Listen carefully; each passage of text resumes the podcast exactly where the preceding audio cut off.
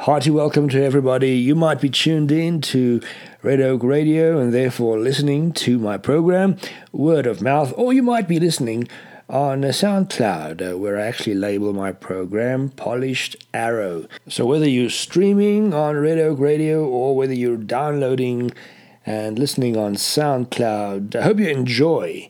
This last Sunday, it was the Australian Open men's final, and of course, the Saturday, it was the women's final.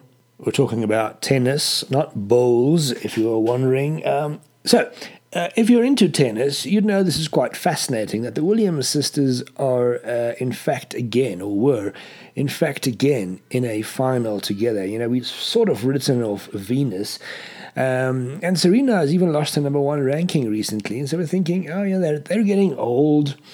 And then on top of that, uh, we have Federer making a comeback after six months of injury and uh, rehab and whatever. And Rafa making a comeback after three or four months of injury and rehab or whatever.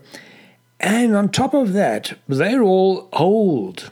And I know those of you who are in your midlife crisis are thinking, good heavens, if Nadal is old, then what am I? But listen to this. Uh, Nadal is now 30. He's the youngest of those four finalists. Uh, Serena is uh, 35. Uh, Roger Federer is 35 and Venus Williams is 36, going on 37 this year. And those are our four finalists, and it's it's it's great. You know, it's it's actually amazing because the young uh, sports stars obviously have the physical strength or whatever to yeah, pass the older ones and become the new heroes, the new legends. But here suddenly, with the Australian Open, these legends come back to the party.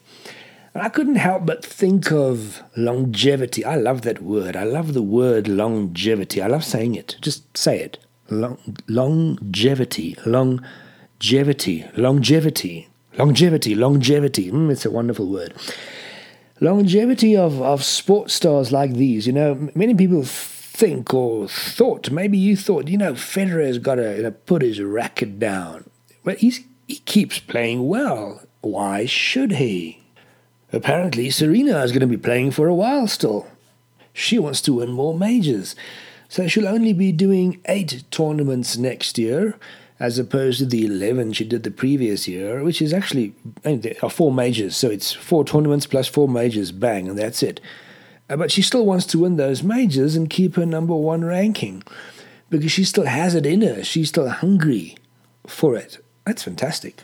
We can go on about Federer, who's a family man now, raising twins, uh, Rafa, who's, well, the youngest of the bunch, um, but uh, he's not the young man he was anymore, but yet they're still playing phenomenal tennis.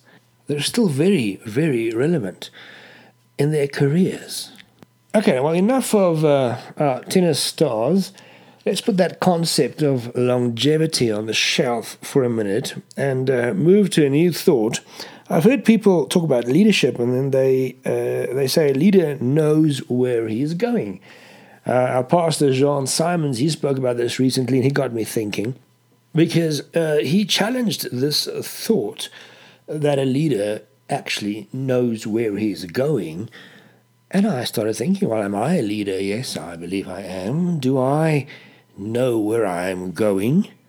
Uh, I know where I want to go. I have certain goals and things I aspire to to do. Uh, I heard the mayor of Pretoria, of Tshwane, uh, Msimanga, address uh, a bunch of businessmen the other day at LifeWork Leadership's Open Day. We, re- we recorded that.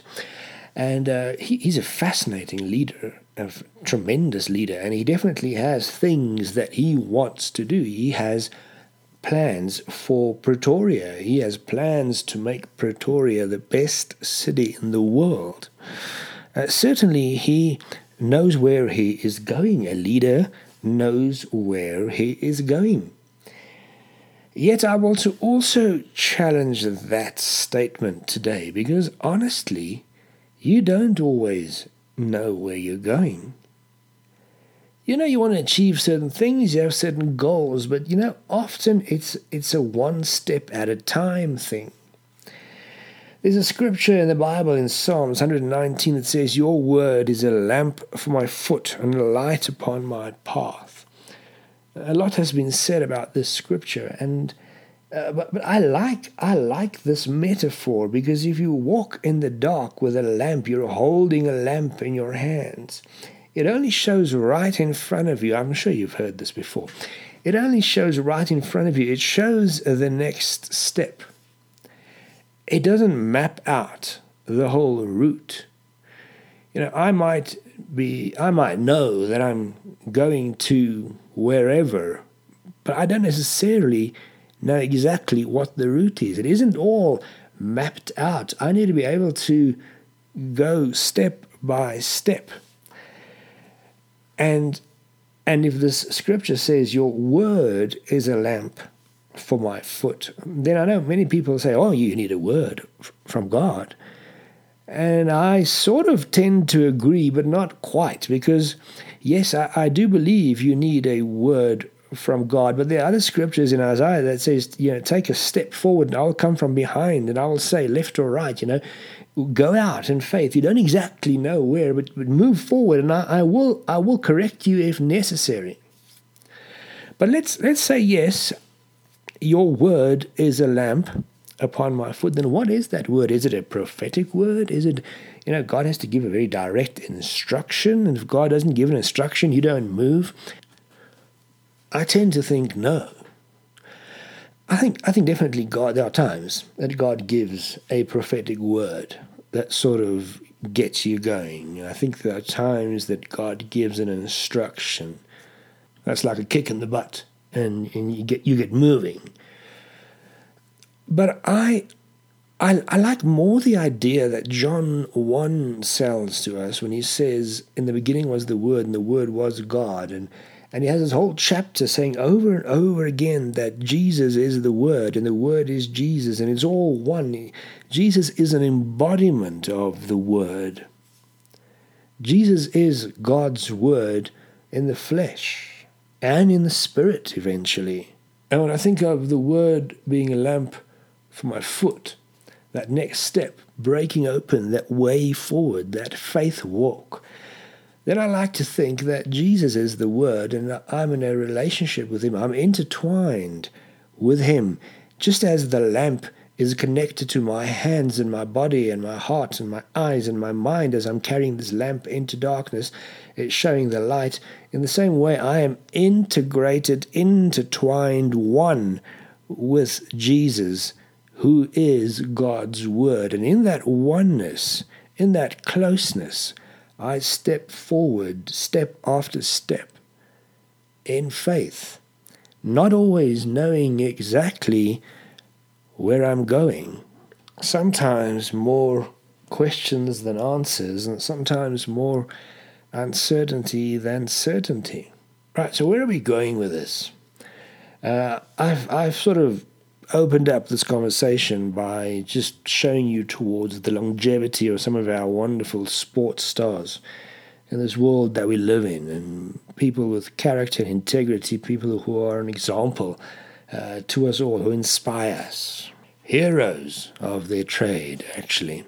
And then I've made a case that uh, leaders don't necessarily always know where they're going. Sometimes you only see a couple of steps ahead. You know the general direction, you know where you want to be. Uh, but, and sometimes not even, and I'll tell you why later. But let's let's concentrate on that concept of uncertainty just for the minute. And I want to read you a quote of uh, John Allen Paulos. He said the following He said, Uncertainty is the only certainty there is. And knowing how to live with insecurity is the only security. The only security is knowing how to live with insecurity. And the only certainty is uncertainty. Oh, wow! I think this is great. And I think we should, this is true, and we should embrace this truth and live with this truth because somehow we want it to be different. Somehow, so many of us want to be certain about everything. We want we want things figured out. We want to know why. We want to we want to know um, exactly how things will work out. We want to know that it's good news ahead and never bad news. Um, yet life isn't that way. And if we look at these tennis stars, we see how uh, they do everything right. They eat right. They uh, do the right exercise and uh, preparation and gym and what have you, yet they still get injuries. And sometimes they're off for such a long time. Um, and it's it's things you don't expect and, and, things that happen. Look at Sharapova, Maria Sharapova. She's a wonderful woman of integrity now. She two years she's out of tennis because of a doping scandal that was uh, honestly nothing inappropriate or wrong that she did. But life happens. People want certainty, but it's not there. American citizens right now, many of them voted because they they want a new certainty. They want to feel safe. And I'm hoping for them that their vote is going to bring them that. But it isn't necessarily going to bring them that because lots of things are going to be happening in the next four years and things are not going to be certain. It's going to be unpredictable, very unpredictable, maybe even more unpredictable than that which they feared, those things that they feared. South African citizens are in the same position of uncertainty if we talk about politics. We also don't know what's going to happen. We don't know what's going to happen with the petrol price, or we actually do. It always goes up. Uh, we, uh, but, but uh, God knows how this country, with the um, people who are running it, is going forward. How is how are we going forward? But we are. Politicians always promise a picture that makes you feel safe and uh, secure about the future. They have to. They know that if they promise those pictures, we'll vote for them. Yet they can't always, they can seldom actually deliver the goods of that which they have promised. I spoke to a friend who's a, a well known farmer in South Africa, a very successful farmer actually, and I I spoke to him the other day and I said, you know what? I have so much respect for farmers. I couldn't do it. I really couldn't. This whole thing that you're just you're given over to does it rain or does it not? And it could make or break you. I'm like, how do you do that? How do you live with a tension? You don't. There's no plan that you can make that is foolproof.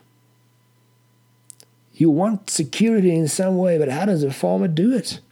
Another farmer friend of mine recently had very big damage on his farm because of hail.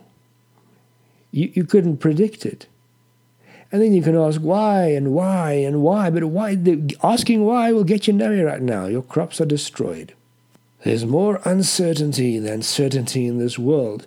Yet some people will do everything for certainty. They will invest in a place where they are totally certain their money is safe. But you're never totally certain. In 2007 and 2008, the world went through a financial crisis. All the markets fell. People who had invested their lifelong savings in the most secure places lost everything. And if you think the decisions you're making are putting you at a place of certainty, I, I want to encourage you to humble yourself and to not be arrogant and to not claim certainty, but to be on your knees and to find safety and security in the uncertain places because we're all in for the long haul, for the long run. We're running a comrades marathon, we're not running a short five kilometer park run. We're living this, this life we're living. We want to be in business 20 years down the line, like Federer, who's still playing tennis, of the best tennis, even though it's an unpredictable world. We want to be legends. We want to be heroes. Let's look at the heroes of uh, Hebrews 11. One of them is Abraham. Listen to this Hebrews 11, verse 8. By faith, Abraham, when called to go to a place he would later receive as his inheritance, more about that later, he obeyed and went, even though, listen to this, even though he did not know where he was going. And you can tell me, of course he knew where he was going. He was going to the promised land. Oh, come on. What is that? What, what promised land? What is that? He uprooted with his whole family Big bunch of people. And he went. Because God said, move. The other day I met a young man. Uh, I, I, uh, uh, he's hardly 30. And uh, he said, Who are you? And I said, Well, I'm so and so. And I said, Who are you? And he said, oh, I'm so and so. And I said, Why are you here? He said, Oh, no, I'm one of the partners or owners of Capital Craft. For those of you who don't know, Capital Craft is a very successful new restaurant here in Pretoria, new for the last two years or so, and sells the greatest craft beer and good food, and it's always full, makes a bunch of money. And I said, Oh, well, you're a very happy man, I guess. Uh, and I asked him, Are you going to roll out franchises all over the South Africa now, now that you've got this winning recipe? He said, No, no, no, no. Uh, we, we opened one other store, a restaurant, and that's enough. We just want to stabilize. You know, he says, not one of us are in the restaurant business, you know, not one of our four partners really know the restaurant business. I'm like, really? You're kidding me. He said, you know what? He said, people think it was so easy. He said, people think, look back in retrospect and they say, well, this is a fantastic idea. Of course it would make money. He said, but when we started, we didn't know it was going to be a fantastic idea that's going to make money. We didn't know it was going to work. We just ventured out because you don't know where you're going. You know you want to make this thing successful, but you don't really know where you're going. And you don't know how it's going to be. But this young man, even now that they have great success, he doesn't become arrogant and say, let's start 20 of these restaurants. He's still on his knees. He's still at a place of, let's just check it out. Uh, because it's still one step at a time. Now, Abraham went forward, one step at a time. And here's what I think about Abraham. And this is sort of the, the key that I want you to take with you today is, is the concept of a nomadic position. You know what a nomad is? A nomad is a traveler that sort of just travels from here to there and doesn't settle anywhere really. It sort of has a fluid lifestyle. It just moves around the whole time. Nomads. And I, like to call it a nomadic positioning. You need to be not too deeply rooted. You need to live in a tent so that at any time you can move if necessary, because sometimes for transitions to next seasons and next levels and next levels of growth that take you into those times of, that, of longevity eventually, sometimes those transitions need for you to uproot and move to where you don't know where you're going. But if you're too deeply rooted, you, you'll never do that. You'll just, it won't happen. You won't hear that word, whatever kind of word it is, and however it works for you. You'll just sit in your house in what you think is your brick house of certainty but it's not necessarily safe because a hurricane can make that house flat in seconds. And the safer place is that nomadic position where you don't try and build your safety yourself. That nomadic position is actually a position of great authority because you're not there based on the brick house that you built. You're there based on the word that said you had to be there, and God's word and and and being under His cloud is a much safer and secure place than your own brick house. What you have might be really good, but sometimes what's needed for the next season or the next level of growth is to leave your current good for the potential great. But the great is only potential. You don't see it yet. You just hear about a promised land, but you don't see it yet. And you don't see it yet, but yet you need to see it. This is getting complicated. You need other eyes. Listen to Hebrews 8, verse 9. Verse 8, we heard that Abraham was obedient and he went. Uh, he knew he would later receive his inheritance. Remember that thought? Even though he didn't know where he was going. And then verse 9 and 10 By faith he made his home in the promised land like a stranger in a foreign country. He lived in tents, as did Isaac and Jacob, who were heirs with him of the same promise. For he was looking forward to the city with foundations, whose architect and builder is God.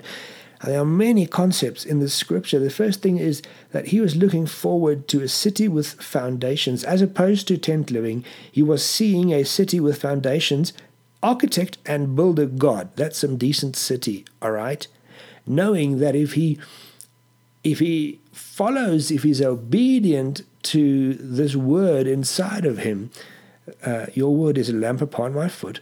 Um, if he's obedient to this word inside of him, what he should be seeing is a city with foundations. Isn't that a strange phrase? Why would you say that? A city with foundations. Obviously, there's foundations, but it's not obvious because many people build things that don't have foundations and they just fall apart, they just collapse. But this is a city with foundations, God given foundations. He's the architect, He's the builder.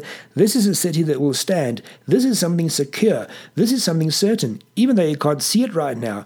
But being obedient and envisioning and moving towards what God knows is the city, even though you don't understand yet, even though you don't have answers for the whys, even though you want details, but He doesn't give the details, even though you're only moving one step at a time, that you want to see the whole map.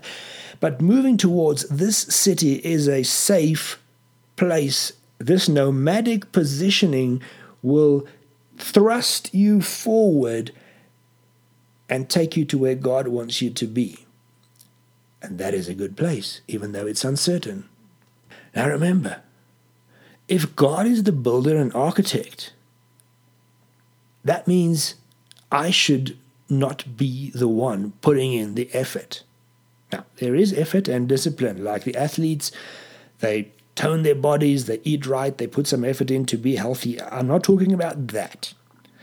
I'm talking about when we put effort in to be the designer and the builder. We try and construct. We have our rational frame of reference, very limited, mind you. And inside and with that, we try and build what eventually is a paper house that has no foundations. But we think that what we know is enough and good.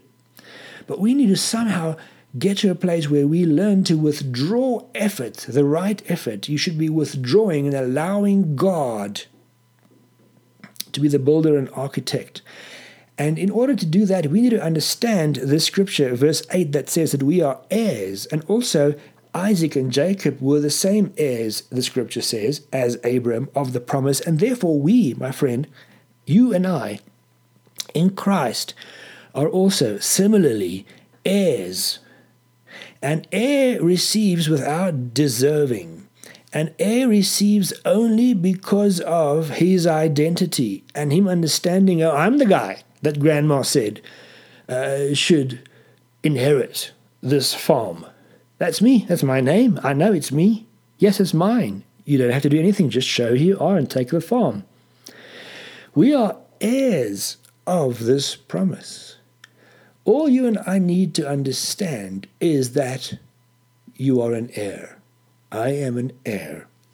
And my identity is in Christ, whose word is in me. I'm intertwined with Him. We are one. His Spirit lives in me. Because of who Christ is, I am.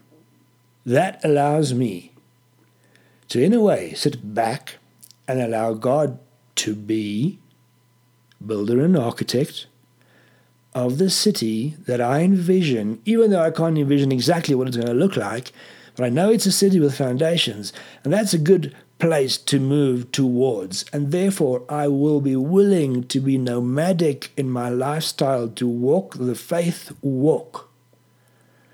I'll be willing to uproot, even though it doesn't make sense right now, even though it doesn't feel safe? I'm willing to let go and embark on the new. God is constantly making things new. That's how He is. That's His makeup. That's His being. And we are also His makeup and His being. God is constantly recycling. Uh, he's constantly sowing new seed. He's, things evolve when he's busy and he's moving, and we should get used to living that way. Because those things that we often build and, and work on and, and push our energy into, they can just disappear, dissipate, melt away in seconds, minutes. Now, I don't want to I don't want to try and make this sound easy. And I haven't figured it out. I am on a journey trying to figure this out. So I'm just sharing my journey of figuring it out. But part of this journey, this nomadic positioning, is being comfortable of letting go, yet planning and moving forward, pitching a tent, but planning a route, uh, changing the route, um, but battling through the river, it's a tension that we need to be comfortable living with. A tension of letting go, uh, yet exercising effort and working hard and moving forward, yet not controlling, um, allowing God to be, um, yet not sitting on my backside doing nothing, it's a complicated tension. Uh, the one moment the Red Sea opens and you're like, oh my goodness, what is this? And the enemy is being destroyed and it's just God. Uh, uh the, the, the other moment, you, you're battling, you're fighting with a sword. Uh, uh the, the, one moment, uh, food, manna comes out of heaven. and the next moment, you're working with earthly crops and, and, and farming and sowing and losing your crops. And it's a constant tension. You're envisioning a city with foundations, but you don't exactly know what it looks like, so you're allowing God to color in the picture. And my friends, I want to encourage you I want to tell you that if you get this right, you will experience the God that opens the sea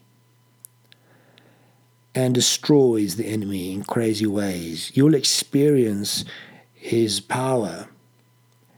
Uh, but you need to learn to allow him to be God. Letting go, being there but not in control, being disciplined but not forcing your way. At some point, you will experience yourself being in the audience, being a spectator, looking at your own life for moments and seeing, look, what is happening? What is God doing? You're sort of outside of yourself and you're seeing Him design and build a city with foundations, and you're part of it, and you're thrilled to be part of it. But you're actually only involved in every next step where the lamp is showing you the way. So I want to I want to finish, I want to stop right now. And, but I want to challenge you to look at where you're at in your life, to just think through. Are you, are you too deeply rooted? Are you holding on? Clutching is a better word. Are you clutching on too strongly to anything? Are you open for God's word to show you a city with foundations to take you forward? Are you really willing?